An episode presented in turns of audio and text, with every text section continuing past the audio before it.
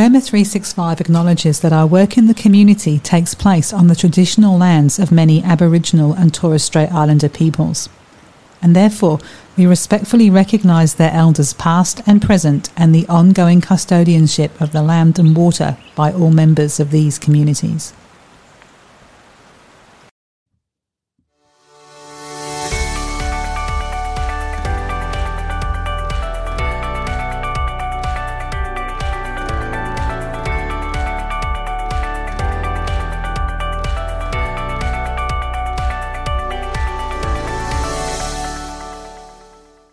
Welcome to Get Real, talking mental health and disability. I'm Emily Webb. You're going to hear our final living experience episode in our special mini series on foster carers, who share realities of this vital community role, the ups and downs, and how they change the lives of the children they care for, and how their lives are changed too. Alison is an Aboriginal woman in Victoria's Gippsland region. She's a mum, grandmother, and a foster carer of more than 25 years, who has a particular passion and skill in caring for teenagers. These conversations have been produced in collaboration with Fostering Connections, a joint initiative of foster care agencies across metropolitan and regional Victoria. Now, let's hear from Alison. My childhood was hard. I lived with an abusive father, with my sister and my brother and my mum, and we left Gippsland when I was eight due to that abuse. So there was quite a lot of trauma, and I think that's why I care for children because I, I understand it. Back then, there wasn't support for my mum. There was nothing like there is today. So she tried to protect us as much as she possibly could. I think it really started back when my girlfriend's two daughters were struggling at home with the stepfather and they come to stay with me. And I had them for years. They were teenagers, so that wasn't through foster care.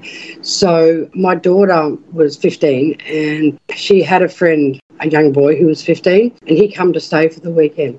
Well, he didn't want to go home and he told me he was in foster care. So, of course, I had to contact the department and he stayed. Uh, that's how it really started.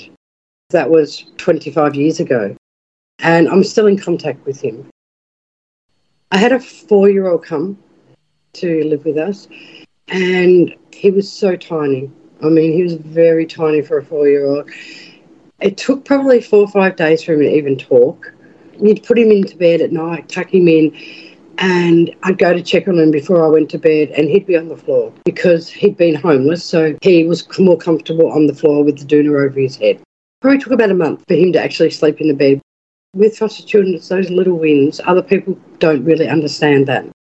And he would wet the bed every night. It took two months for him to wake me up in the middle of the night to say, I've wet the bed, which that is a massive trust. That was 11 years ago, and he still lives with me. To be a carer, you need to understand your own trauma first. If you've had trauma, you need to understand that to be able to care for a child. Because if you have a child that has behaviours that is violent, for instance, like you have a child that's hitting you, that can bring back your own trauma. So you need to have dealt with that to be able to become a carer, to be able to be a good carer for that child.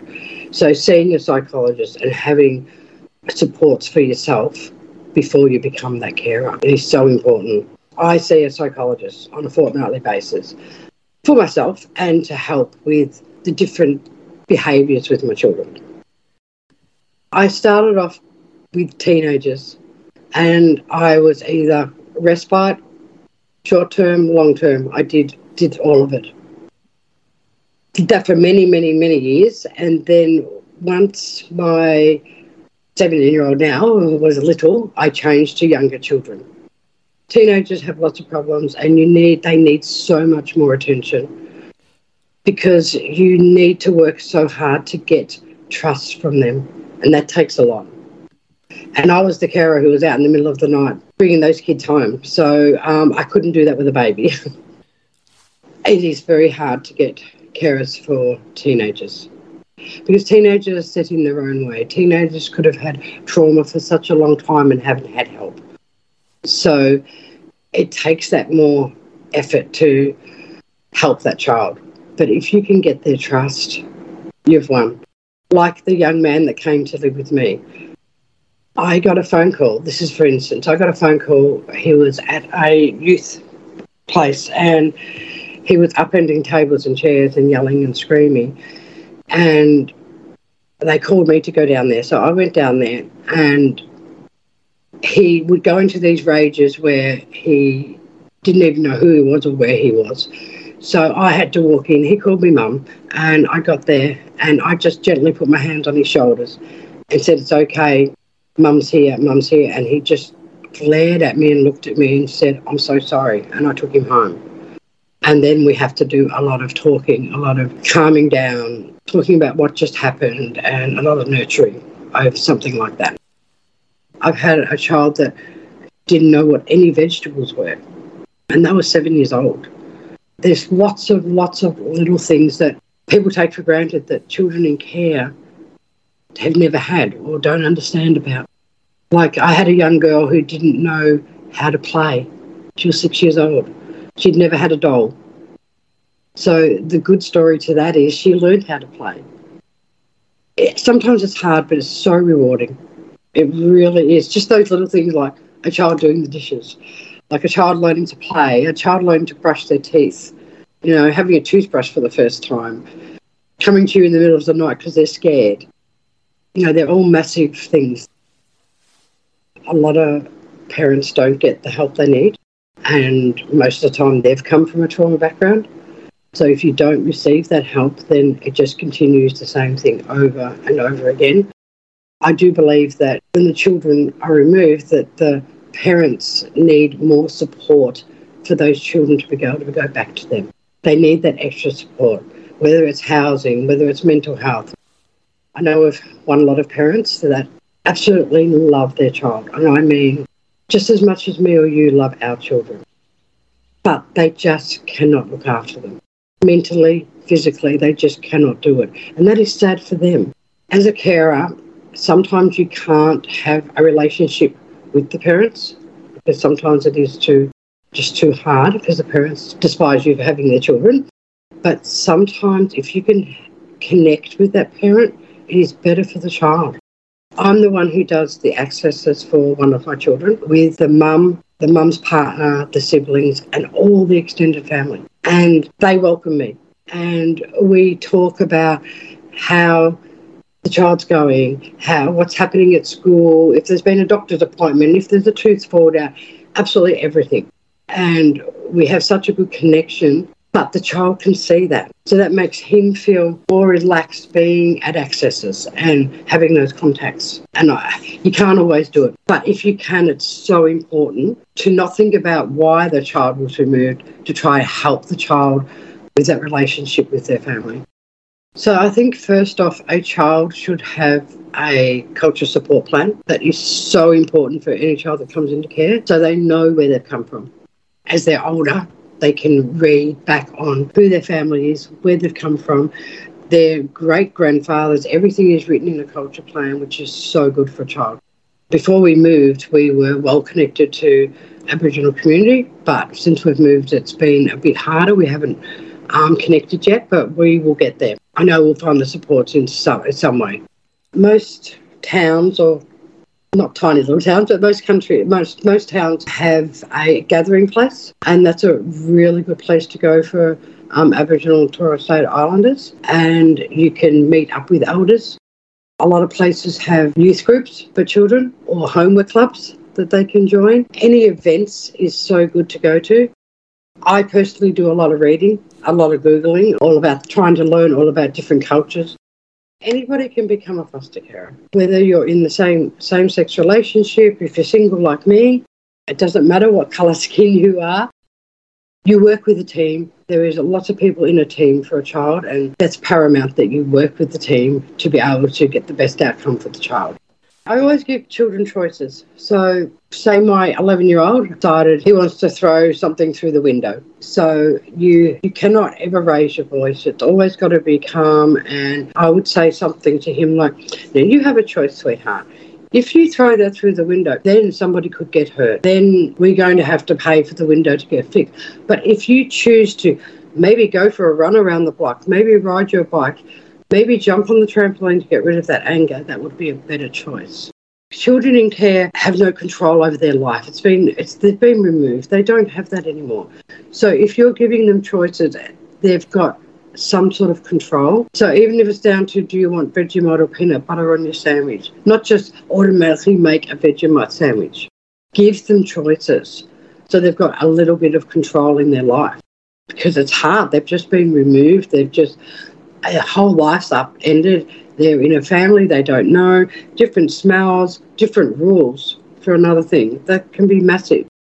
So I have expectations. Of course, they're all it's different for different ages because you can't expect something for a four-year-old and a seven-year-old is going to be totally different. But because I have had children in the past that can be violent, we use our lounge room as a safe place. No one yells or screams in our safe place. No one throws things at each other in the safe place. That is a place for us all to come together and feel safe.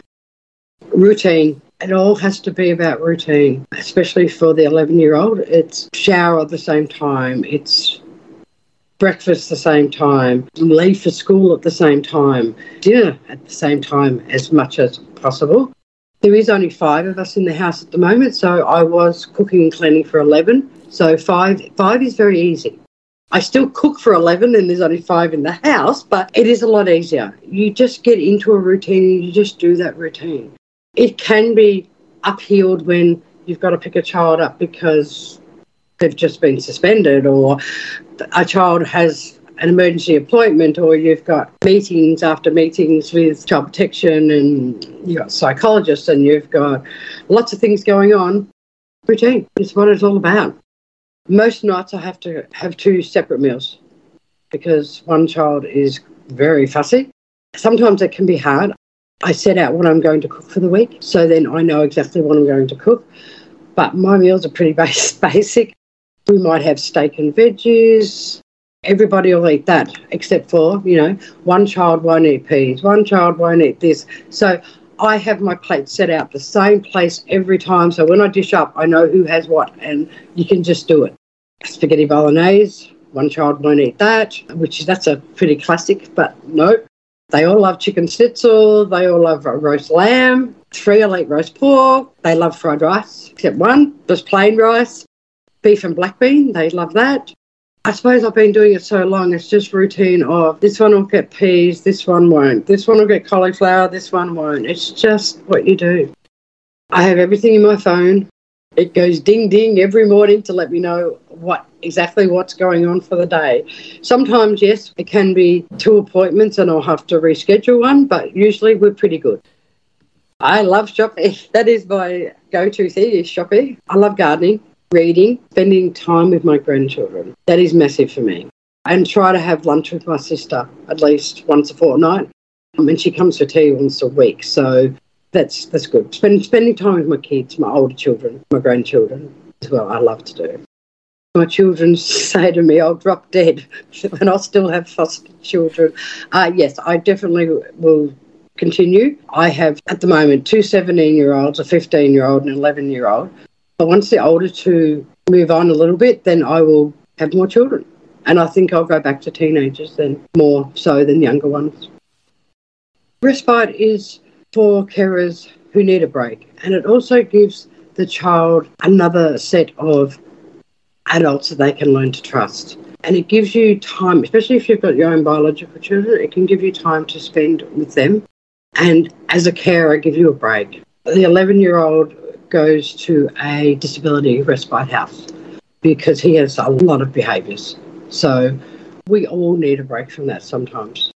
I also have the support of my older children.